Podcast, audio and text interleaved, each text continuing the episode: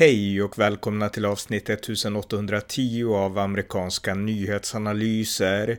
En podcast med mig, Ronny Berggren, som kan stödjas på swishnummer 070-30 28 95 0. Några nya opinionsundersökningar i USA visar att den amerikanska allmänhetens uppbackning av amerikanskt stöd till Ukraina nu sjunker. Detta är mycket oroväckande och kommer sannolikt att bli en beklagligt större del av valcykeln inför 2024. Här reflekterar jag och ger ett litet mer djupgående perspektiv på detta. Varmt välkomna!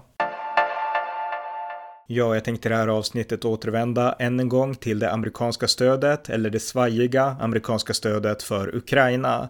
Det här är ju någonting jag har pratat om i tidigare poddavsnitt. I ett avsnitt häromveckan så pratade jag om republikanernas minoritetsledare Mitch McConnell när han besökte säkerhetskonferensen i München och då sa att farhågorna om att det republikanska stödet för Ukraina är svagt, det är överdrifter, sa han då för att ge inge Europa trygghet. Men faktum är att det svajar inom den amerikanska politiken, både på höger och vänsterkanten, men mer på högerkanten. Och eh, jag gjorde ett poddavsnitt i måndags också om de här antikrigsdemonstrationerna i Washington DC. Rage Against the War Machine var parollen, där olika talare med helt olika ideologisk ingångspunkt likväl var ense om att eh, för att förhindra ett kärnvapenkrig, ett tredje världskrig, så måste USA sluta backa upp Ukraina. USA måste förstå Ryssland bättre och USA måste Eh, pressa för fredsförhandlingar mellan Ryssland och Ukraina. Ungefär det var budskapet i den här demonstrationen.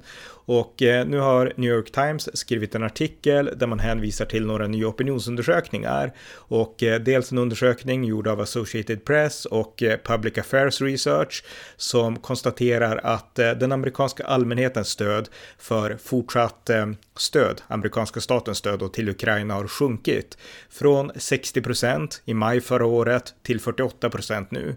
Så att det är ju en, det är en sänkning till, på 12 procent så att det nu är under mindre än 50 som stöder amerikanskt stöd till Ukraina. Eh, en annan undersökning av Pew Research Center visar att eh, de som anser att eh, USA har gett för mycket bistånd och stöd till Ukraina den andelen har ökat från 7% enbart för ett år sedan till 26% i januari i år. Så att en högre andel Amerikaner anser att eh, USA har gett för mycket stöd, bistånd till Ukraina, det behövs mer på hemmaplan. Och eh, de flesta av de här, de finns på, på den republikanska kanten. New York Times hänvisar till en republikansk strateg som heter Andy, Andy Suraban som har arbetat åt eh, eh Ohio-senatorn J.D. Vance och även åt Donald Trump Jr som, som betonar att eh, eh, som vanligt i, i utländska krig så finns det mycket stöd i början, så sjunker stödet. Och eh, det är så här att även om stödet nu finns fortfarande i kongressen så, så eh, undermineras det här stödet sakta men säkert. Det grävs upp underifrån. Det här är ett faktum om man läser statistiken, om man lyssnar på rösterna och i synnerhet många av de här nya republikanska rösterna som blir allt mer kritiska till Ukraina. Man har vaknat upp nu inför att det finns korruption i Ukraina, att stödet leder fel, att det utnyttjas felaktigt och det finns sanningar i det. Vi vet ju till exempel hur eh, det finns finansiella stödet till Afghanistan, hur korrupt det blev och nu befarar man och man kan se tecken på att det är samma korruption i Ukraina. Och Ukraina har varit ett korrupt land, det är inget snack om den saken. De andra östländerna i Östeuropa, från Ungern till Polen, de hade stor korruption efter murens fall och det tog årtionden för dem att rensa upp det. Så att eh, det ligger förmodligen mycket sanning i det här. Men stödet till Ukraina måste fortsätta. Man måste ha det långsiktiga målet i perspektiv. Att eh, låta Ukraina falla är inget alternativ oavsett de brister som finns. Eh, men det här har inte förklarats tillräckligt bra för Republikanerna. Eller så anser man att det här är slöseri på pengar och det är pengar som hellre borde ha gått till eh, att hjälpa vanliga amerikaner, inte att hjälpa Ukraina som ändå är så korrupta. Det är ungefär så som pratet går. Och det här är problem som vi måste börja prata om, alltså situationen i USA. För USA är Europas militära ryggrad, USA är grunden till NATO och eh, USA är eh, den nation som har bäst förmåga att ge stöd. EU har ju också ekonomisk styrka såklart, men ändå att ge ett kombinerat eh, stöd till Ukraina.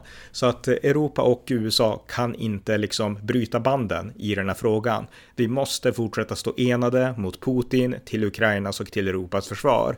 Och eh, för att de här banden, de historiska banden mellan Europa och USA, den transatlantiska länken inte ska brytas, så måste vi börja prata om det här problemet. Och även Volodymyr Zelensky, Ukrainas president, han är så bekymrad över de här uppgifterna att han önskar nu få ett eh, privat samtal med just eh, Kevin McCarthy som är Speaker of the House, därför att eh, i representanthuset då eh, så eh, hade man en utfrågning eh, härom, häromdagen. Jag har inte sett den, men där pressade man Pentagon på liksom hur man spenderade pengar i Ukraina och man var väldigt kritisk. Så att Republikanerna har infört en ny, mycket mer kritisk udd i Ukraina-frågan än vad som fanns förut. Så att Zelensky vill nu prata och samtala med Kevin McCarthy om det här för att han är orolig för vad som ska hända om Republikanerna rycker mattan under fötterna på Ukraina. Och jag är också orolig över det och det är därför jag gör den här podden. För de här varningarna funnits. Och eh, det är ju så här att historiskt, vilket jag inte ska upprepa här, men historiskt så är det Republikanerna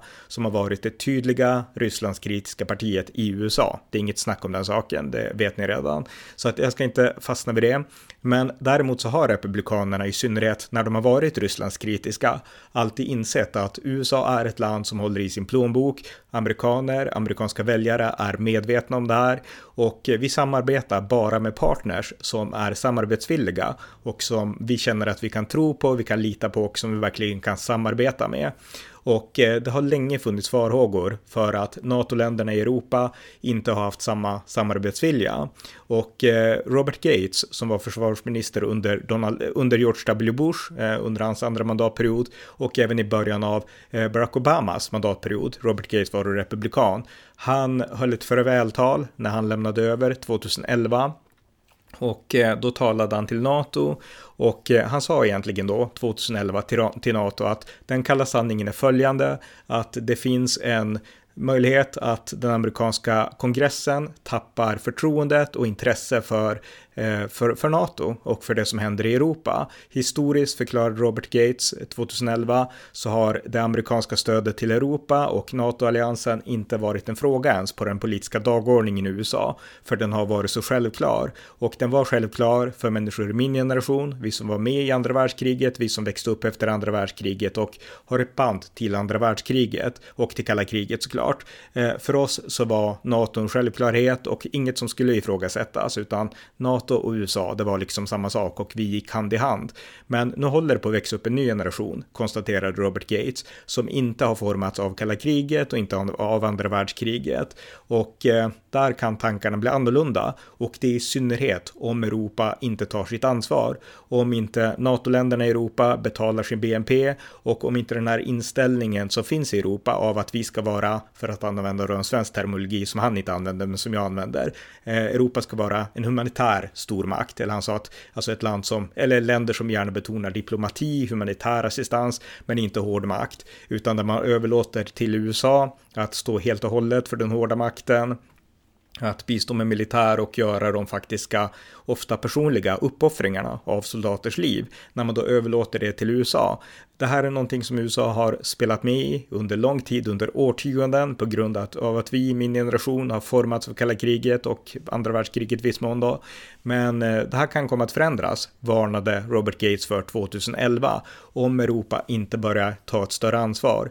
Men det finns en möjlighet att förändra det här och det är att Europa börjar liksom ta NATO mer seriöst och verkligen förstå vad NATO är och vad USA gör för Europa. Och Robert Gates varnade för att det här håller Europa på att glömma bort. Sen kom då Donald Trump. Han tog ju upp det här också. Han var ju väldigt kritisk, inte till NATO, men till hur NATO-länderna agerade. Att de inte betalade sina 2% av BNP och eh, han vart utmålad som en, liksom någon som skulle liksom kasta säkerhetsordningen över ända på grund av att han påpekade den här kritiken. Men Trump var som ni märker nu inte först. Robert Gates varnade också för det här och eh, Trump blev utskrattad. Han blev hånad av Tyskland. Han blev hånad av eh, här Sverige och eh, av Fredrik Reinfeldt och många andra och eh, så. Men det som hände under Trump och under hans försvarsminister Mark Esper, det var att eh, när man insåg att oj, Trump han är allvarlig, då började mängder av länder att eh, höja sin satsning, sin militära satsning då för att inte det här skulle besannas. Sen fortsätter man med andra sidan att ändå utmåla Trump som en NATO-fiende och så vidare. Men Trump hade rätt i mångt och mycket där och han blev egentligen bara ett uttryck på det som eh, Robert Gates hade varnat för flera år tidigare, att det kommer att komma en ny generation amerikaner och en ny kongress som inte har samma, som inte har formats av samma världsomständigheter som min generation har gjort. Och Europa måste ta det på allvar, konstaterade Robert Gates. Och eh, för att hoppa fram till nutid då, och de här undersökningarna, här är vi nu. Nu har det börjat växa fram en generation amerikaner som inte anser att Europas angelägenheter och Europas säkerhetspolitiska problem är amerikaners säkerhetspolitiska problem. Och tittar vi historiskt så är det så här att USA grundades som en nation 1776, det har jag gjort en poddserie om, eh, som en nation som önskade bryta med intrasslande allianser i Europa och bryta med Europas eviga krig. Det var liksom grundidén i det amerikanska nationsbygget, att de har sin värld där de alltid bråkar, där de inte kan bygga demokratier, där de inte vet liksom hur man löser saker. Låt dem hållas och nu bygger vi ett nytt land, en ny värld här i Amerika. Det var liksom tanken bakom det amerikanska nationsbygget. Och eh, det var först, först ja, första världskriget då, men än mer andra världskriget som ändrade den här inställningen. Men läser man konstitutionen, jag menar, jag är ingen fan av Ron Paul, men det är inte så att han har fel när han hänvisar till Thomas Jefferson och de amerikanska författningsfädernas syn på den gamla världen, alltså på Europa. Utan han är helt rätt. Det är bara det att jag anser ju att det är bra att eh, USA har tagit den här, det här stora säkerhetspolitiska ansvaret globalt, så att jag önskar inte liksom gå tillbaka till år 1800 liksom igen när det gäller USAs förhållande till världen, vilket Ron Paul och den falangen av republikanerna önskar då. Men eh, eh, de här tankarna finns, man kan hitta legitimitet för dem i konstitutionen om man vill det och eh, Europa har inte tagit det på allvar. Det är bara ett faktum och eh, jag vill verkligen trycka på, på varningsklockan här. Alltså vi måste börja tänka på det här bättre och mer. Och det innebär konkret att vi i Europa måste visa USA att vi tar ansvar. Vi måste vara beredda att backa upp Ukraina ekonomiskt mer. Vi måste vara beredda att ta större militärt ansvar för oss själva så att inte USA känner det som eh, Robert Gates gav uttryck för att vi har ingen riktig samarbetspartner i Europa och har vi inte det då blir vi inte så intresserade själva heller. Så att vi måste ta ett större ansvar i Europa. Och framförallt så måste vi, och det är det här jag håller på med i 20 år nästan, vi måste förstå USA och eh, ha tilltro till USA oavsett om det är en demokrat eller republikan som styr i Vita huset. Vi kan inte göra de här lappkasten. Till exempel så när Donald Trump var president så gav en person från Liberalerna ett förslag på ett av deras landsmöten för några år sedan om att Sverige skulle inte ansöka till NATO. Liberalerna har ju varit Sveriges mest borgerliga parti, men skulle inte göra det så länge Donald Trump var president. Det var liksom den inställningen. Idag så har det funnits röster från högersidan som argumenterar mot NATO för att Biden är president och vem vill liksom styra under, alltså vara understyrd den där pajasen som är typ dement. Lite så har den här nya beklagliga högern uttryckt sig ibland. Så att den här kritiken om att eh, man ska se USA ideologiskt och liksom Eh, stödja USA, ibland och ibland inte. Den är mycket beklaglig och vi i Europa och kanske framförallt vi i Sverige, vi måste göra upp med det här. Vi kan inte fortsätta så här. Amerikansk inrikespolitik är en sak, hur liksom de löser sin egen debatt, men när det gäller den transatlantiska länken så är den bipartisansk och den måste bli det även här i Europa. Vi måste betrakta USA som en nation, det är en splittrad nation, vi vet det redan, men likväl så är det en och samma nation där man bråkar internt om olika saker. Men vi måste ha liksom liksom en eh, bipartisansk relation med USA som eh, bilateral relation med USA som håller oavsett eh, politiskt styre både i Europa och USA. Det är viktigt att det här verkligen går in i alla politiker och att vi börjar ta de här farhågorna på allvar. För som sagt, opinionen mot Ukraina växer i USA. Det är förståeligt för USA har så många av sina egna problem och eh, den logiska slutsatsen för en liksom vardagsamerikan, det blir ju såklart varför ska vi lägga pengar där när gränsen mot Mexiko är som den är och när vi har problem med massa saker saker på vår egen hemmaplan. Varför ska vi lägga pengar på ett korrupt land som Ukraina? Är inte det Europas ansvar? Det är den logiska tanken. Jag delar den inte, men det blir den logiska slutsatsen och vi i Europa måste ta det här på större allvar. Så att eh, det är egentligen bara det jag vill påpeka här. Den här äh, uppbackningen av Ukraina, den är fortfarande stark i USA, vilket är glädjande, men den håller också på att eroderas. Den håller på att grävas ur och inför valet 2024 så tror jag att det här kommer att bli ännu mer av den här varan. Då kommer framförallt republikanska kandidater, men säkert kandidater, alltså demokrater på vänsterkanten, även de att börja prata om att vi kan inte stödja Ukraina så här, utan vi har våra egna problem. Med stor sannolikhet kommer det att bli så. Och Europa måste kontra, inte genom att gnälla på liksom politikerna i USA, alltså inte göra som vi gjorde mot Donald Trump, utan ha förståelse för att de har det perspektivet och för att de har sin konstitution. Det är viktigt att betona det, som är fundamentet till USAs nationsbygge.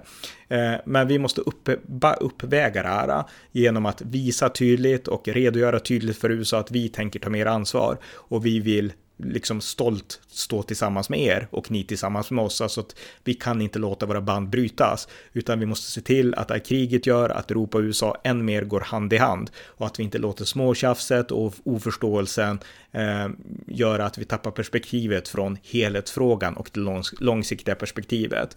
Det måste vi i Europa och även vi i Sverige bli allt mer tydliga nu med nu innan de här opinionssiffrorna fortsätter att skena iväg åt fel håll då i mitt tycke. Så att det var bara lite kort om det. Den amerikanska allmänhetens stöd till Ukraina sjunker och eh, vi måste på vårt eget sätt försöka bemöta det och bemöta de amerikanska farhågorna. Tack för att ni har lyssnat på amerikanska nyhetsanalyser. En konservativ podcast som kan stödjas på swishnummer 070-30 28 95 0 eller via hemsidan på Paypal, Patreon eller bankkonto. Skänk också gärna en gåva till valfri Ukraina-hjälp. Tack för att ni har lyssnat.